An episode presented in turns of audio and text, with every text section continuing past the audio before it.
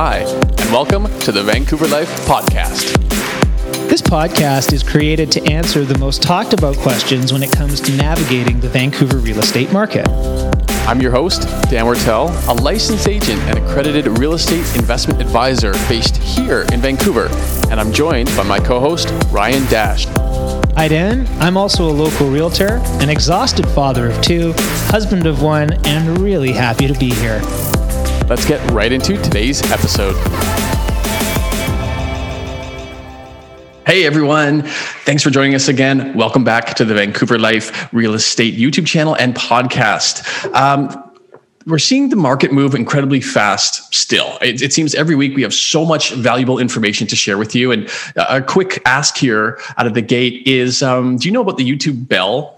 Um, if you're a subscriber, first, thank you so much. But second, if you hit that little bell, um, it's actually going to send you all notifications about our channel so that you get access to our stuff and get notified about it first. So you can stay on top of the market and we can get you all the timely information as quick as possible. So let's dive right into it because lots to go over today. Um, like Ryan just mentioned, the Canadian housing supply is literally plummeting so much so that I'm sure if you've been out there house hunting even lately, you know how tight it's been, especially this year. Um, but even over the last few years, um, it has been incredibly tight with inventory. So much so that since 2015, in just six short years, the amount of homes available for sale is less than half. That's the doesn't sound like very good planning to me. and let's let's be honest here too. Housing's less than half, but the population has obviously been growing. Yeah, and I, I think um, you know we've we've had a, some other podcasts that we've talked about uh, where we've seen uh, and we've kind of talked about how sort of the demand side of the housing market is really uh, we think by design to some degree, right? And so when you start to look at, holy cow, where has our supply gone and dropped in the last six years? Well, if you go back to the 1970s and you go all the way to uh, sort of the mid 2010s, Canada's uh, population uh, per decade grew by about 3.1 million. Um, but we were building 1.3 million single family homes per every 3.1 million um, uh, increase in population. So it's like by design, we were never building enough homes to continue the demand and uh, price appreciation of these assets, right? Um, and even in the, the 2010s, if you will, population even surged to 4 million, but new homes actually fell to 1.1 million, even further increasing that disparity, right? So, it's kind of a new story. I think it's exacerbated right now because of uh, the hot marketplace, but this isn't. This has been going on kind of all the time, which is very interesting. Yeah, and of course, as you can imagine, very simple economics of supply and demand. When there's more demand than supply, prices are going to increase. And we've obviously been talking about this ever since, um, well, since started happening about 18 months ago, but especially during the pandemic, it has, as Ryan mentioned, exacerbated. And Vancouver, because we talk about it so much, you know, has that average of about 14% increase in your average home price year over year. But let's take more of a macro look and, and see what's happening nationally here too. Because while everyone's thinking Vancouver is just so blown out and things are happening so quick at that 14%, Vancouver's actually fourth in line when it comes to price appreciation amounts. Uh, Ryan, why don't you start off with uh, the biggest one yeah. of the year? Yeah, and this might not come as a surprise. I think a lot of uh, a lot of people in Canada might know this, but Ottawa is the leader, and Ottawa has absolutely smashed this last year, uh, growing thirty five percent in one year. I mean, that is uh, we saw those kind of numbers back in 2014, 15 here, I think is when we saw that. 16 is when we started to see sort of 30% year over year growth, but didn't last long. I think it was two, three years, and then everything went up by 100%. but that being said, you know, uh, you look at Montreal, it's close behind that at 29%, and um, Toronto at 18%. And then you got Vancouver here sitting at 14%. And and we don't even we're about what is it about 11% behind the actual national average in terms of price growth right canada's overall price growth is at 25% so vancouver is is i think the problem with vancouver is the price of entry is already so high so that 14% yeah. growth is so unaffordable for a lot of people comparatively to say ottawa but even toronto and montreal those those markets are expensive markets now so to see those you know, at 29 and 18% respectively, and then Canada overall at 25%. It's it's some staggering growth numbers, right? And Mon- and, Montreal, Ottawa, they didn't see that 2016 run up as much as the the West Coast did here, but clearly they're they're seeing it this year. And it's mm. kind of this great leveling, like you said, right? We're kind of seeing the East Coast prices starting to inch up to hit West Coast numbers as well. And you know, with that 25%, it's bringing your average Canadian home up in value by about $140,000 since this point last year. And keep in mind, this is essentially if you're selling and it's your primary residence, this is tax free money, right? 140 grand. So you've got two things happening. I mean, obviously, on the one side, you've got everyone who is a homeowner is in essence happy and, and feeling wealthy and seeing these price appreciation numbers kind of build their confidence in um, mm-hmm. you know in their consumer confidence which we're seeing in the cpi of course but it's also on the other side you're seeing people that are just seeing this happen right in front of them and hearing these stories every day and they're like I, it's no wonder they're going to do anything they can to kind of jump on that train and, and become part of this seemingly endless movement of, of upward pricing well, I mean, even if, you know, even if you're late to it and you end up buying a million dollar place and, you know, in the last part of the year it goes up by 3%. Well, 3% of a million bucks is 30 grand, right? And as far as I'm concerned, you know, I, I for a lot of people, um, you know, especially people who have um, an income that is predictable, um, how else are they going to make an additional $30,000, $40,000, you know, um, tax free? Right? And it's by owning a home. So it's no wonder that so many people are trying to buy homes right now.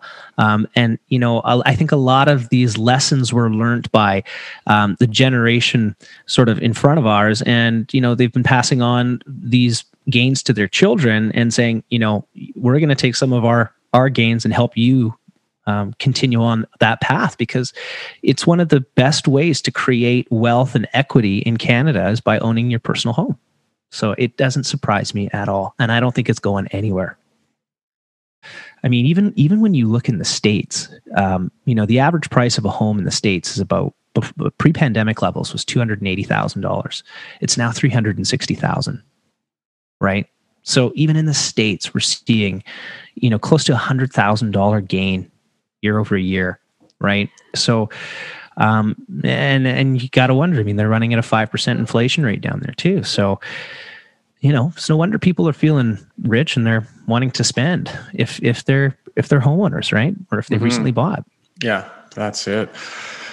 Um, and of course, locally here, uh, starting off on that high number, I mean, what's going to happen now with that 14% increase locally? I mean, we're, we must be seeing, you know, numbers that are, are all time highs locally. And uh, you might have some questions about what your property is worth. Yeah, and I think that that's um that's a really good point. I mean, if you live in in the Vancouver core uh, or or in the GVRD generally speaking, and you're wondering what that 14% means to you and your home, uh, you definitely got to reach out to us and, and ask and, and it won't take us long to let you know kind of where it's at what it's worth and how to maximize that value so please do reach out so with with these type of price appreciations that we're seeing, uh, it's no wonder really that homeowners have hit a record high in equity positions in their home. Uh, that number it's the highest in 30 years. It's up, it's up, gosh, about uh, 5% from the 90s and has just hit 76.5%. Wow. Right. So over three quarters of people's home is equity, meaning there's less than 20, there's about 23.5% is in mortgage debt and 76.5% is in equity. That's incredible. And and that speaks to uh, good financial practices. if you ask me, it doesn't sound very risky at that kind of levels, right? It's, yeah, and especially enticing when you've got interest rates this low, and especially when you know you're paying down such a high level, about two thirds of your principal pay down right now with the current uh, interest Yeah. rates on mortgages, right? Every payment, two thirds is going towards that equity position. And not like in the 80s when you were, after five years, you had paid down about 3.8% of your home. So again, looking at it from a bit more of a macro level, you know, we know that homes out here average what, about 1.1, 1.2 million dollars now. Um, Canada, your average is about 677,000. Um, but that still means the average Canadian homeowner has over half a million dollars in equity in their primary residence. And I think maybe maybe another way of looking at this too because you know a lot of people think oh the the, the real estate market is fragile and, and a couple you know basis points in interest rate increase is just going to collapse the whole thing you could literally see prices across canada for homes drop 75% which i don't think will ever happen. And yet people would still the average canadian would still be above water. They would still have more equity in their house and not have to sell yeah. with with debt. Another thing that we've you know we've talked we've touched on it before in, in previous episodes and it was um, you know it's something about it's something around 50% of canadians um, have a mortgage on their home. There's also another 50% that don't right? So if interest rates all of a sudden became very expensive um, it's still you, you've got half the marketplace that would be relatively unaffected in terms of their their major asset right? So it's it's easy to look at a situation like this and think, well, it's getting overheated, it's going to pop, it's going to burst, it's going to correct. Well, when you start really pulling apart these numbers here, I don't see it. I just don't see it. Yeah, there's there's going to be outliers. Sure, there's some people that you know maybe bought at the absolute height and they're totally stretched on their mortgage. They can afford it today, but maybe Yeah. they can't afford it in five years if interest rates do hit a much higher number. That's right. And you have to definitely recognize those are the outliers. Mhm. And those are the ones that, yes, the media will focus on, and you're going to hear some horror stories because they will exist. Yeah. But look at the data, look deeper. The, the foundation of Canadian real estate is so incredibly stable when you look at it from this sort of vantage point and you recognize how many people don't have to sell if the market even drops 50% because they still have more equity in their home than debt, then you realize that, okay, you know, th- there's no reason to panic, and these people won't panic. And again, we are talking about the vast majority, right? Seventy over seventy-five percent of Canadians are homeowners, That's and right. over and seventy-six per, or, and of those, fifty percent are mortgage-free, and of the balance, or you know, or, or sorry, the combined average, seventy-six percent is equity. So it's very. It, it- allows you to, I guess, look and understand why people are feeling confident in Canadian housing even more so, right? And again, it's been over seventy percent equity for you know s- since uh, the '90s for over 30 years here. It's continuing Yeah. to be a I- stable asset class. I think it also, you know, as if I was a, um, a foreign investor, um, or maybe I had recently got my um, uh, visa to come and live and work in Canada and buy a home. Um, to me, this speaks to incredible stability to put the vast majority of, of your cash, right? And it, so it's no wonder to me that it's it's so desirable from around the world um, in terms of real estate. Uh, it, it's it's protected, it's well thought out, um, and the vast majority of the people buying, uh, the vast majority of Canadians, um, look after it and, and treat it very seriously, right? And, and that that speaks to the numbers that we're talking about. So let's move to the, the next topic here, Ryan, where we've talked about in the history of the pandemic here, and for the first time in any recession, that household savings has been increasing, and, and by a lot. Um, just last month alone, the uh, savings deposits rose another 1.4% and is now at a record $120 billion more than pre pandemic. This is Ooh.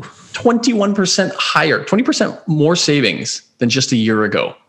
Oh my god! And you wonder why? Well, you don't have to wonder why. You know the housing market's on fire. People are trying to take these savings and reinvest it, make the most of it, right? Sure. Well, and of course, we still have government uh, stimulus in place. And for the most part, we still don't have a lot of people having places to spend their money. So they're just Yeah. saving, saving, saving. Yeah, and I mean, so in terms of dollars, you know that uh, 120 billion right? It, it, it basically means that it's an extra $3,800 for every single Canadian over the age of 15 years old, right? That's that's quite a bit of cash. Yeah. Right. Um, you also look at your debt to income ratio, and it's at a six year low, right?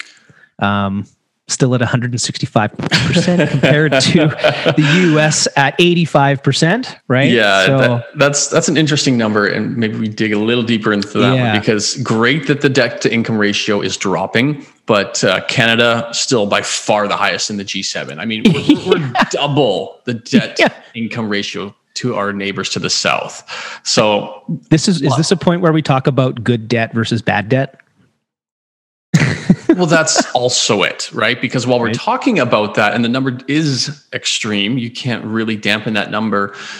You, it's not the whole story, and you also have to look at uh, almost record low default rates too. So yes, we're kind of, you know, operating at a really high level, but we're operating without mm. stress uh, although it is a stressable kind of number but it's interesting because it's like you've got the this high debt but then you've got record high savings too so I think, like Ryan, you just touched on, I think there's a lot of good debt happening in there. And of course, understandably, when you've got basically the banks and uh, the government saying, yeah, buy houses, we're going to protect them and keep rates low. So people are getting wealthy off of that debt. Yeah, uh, totally. I mean, um, your household debt to asset ratio is at 15%. That's the lowest in 20 years. Yeah. Right? And that really, really talks to that debt to income ratio because you exactly. can't look at one without the other. Yeah. You know, if, if our household debt is the lowest in 20 years, again, that's just going to add to confidence about mm-hmm. uh, your debt to income ratios. Yeah. Um, that means it's easy to come up with a lot of cash, right? Yeah. If it's needed. That's, that's it. Uh, and understandably, you know, your consumer confidence is going to be quite high right? I, in fact, I think it's at an all-time high. um, That's very likely. Yeah. I mean, how could it not be right now when, when people have more money than they've ever had? Well, I mean, if we just take a, uh, a second here, um, just to touch on on uh, an anecdotal story. Uh, on Tuesday of this week, uh, we were in a multiple offer situation. Um, and, you know, over the last couple of months, we felt a little bit of tapering from the marketplace. It hasn't been quite as nuts as it was in March. Um, but, uh, you know, asset classes like townhomes are still going nuts. And uh, we were involved in one. Uh, the townhome was listed at $899,000. It received six offers, uh, three subject free offers, and sold um, for a million forty six. And Jeez. that just goes to show, um, you know, the level of activity, the level of confidence that people are prepared to go and, and buy assets for right now. Um, and it also speaks to the pre approval limits and, and that kind of thing, right? So, still uh, a very healthy marketplace for for sellers, without a doubt. There you go. Um, we've touched on it before. It's still happening. The wealth inequality, when you look back at these numbers we've just discussed, um, you know, with your average home going up $140,000 a year nationally, um, it's it's no wonder that you hear the stories like homeowners see a net worth increase uh, of another $73,000 just in Q1 of 2021. Holy cow. And again, that's 73% of Canadians, right? So, mm-hmm. or 75% of Canadians ish. Um, and then you look at the other side, the renters only saw their net worth increase by about $8,000. So roughly 10%. Yeah, just over 10%, right? Right. So, yeah, exactly. You know, so I mean, if there's if there's anything you take away from this, um, it should be you should be trying to buy a home if you can. Um, it's it, it will remain in, in, my eyes the best investment that a Canadian um, can make, and you know you should be doing everything you can to save, beg, borrow, steal to get into that marketplace. Um, it's the best thing for your financial future, right? So, um, yeah, with all these people feeling so wealthy, it does feel, and of course, with um, borders about to reopen, it sounds like with the province open now, with restrictions really easing, I think the the, the spending spree is just about to begin for yeah. real. I mean, we've seen a spending spree on homes, of course, uh, but I think the other attributes to life are about to be purchased, like travel, of course. yeah, restaurants are probably going to. I hope they have a great summer, right? Um, they deserve it. You know, same with uh, destinations and. Um, you know, will like to see airlines get back up and and being profitable again, right? But if you look at um, um, that being said, I think there was something like 7.8 billion in permits that have been released for building too. So there's a lot of new product um, that's going to be coming to feed some of this demand, right? But again, it's it's it's going to take time to to hit the marketplace. So yeah, it, it is. Um, um, housing starts are high, which which again you kind of have to look at that coming off of the low base effects of last year when everybody when mm-hmm. the developers pulled back because of the pandemic. That was released. Demand here, of course, was going to be released, um, but because of like we said, because the available units are literally half of what they were just six years ago. I mean, you look at the pre-sale market, for example, and again, we're talking nationally.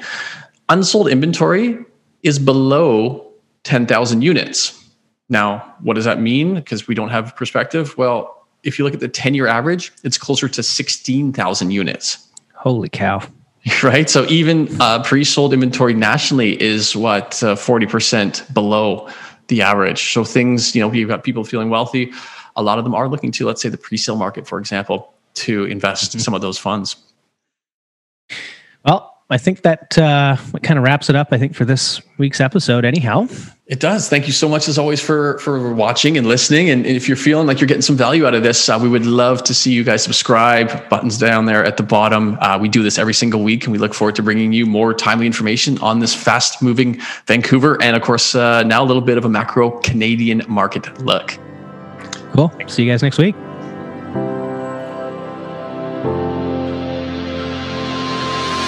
That wraps up this edition of the Vancouver Life Podcast. For more information on this podcast and to access a ton of free downloads, investment opportunities, current market info, and homes for sale, you can find it all at www.thevancouverlife.com. Thanks, and we look forward to bringing you more podcasts about Vancouver real estate.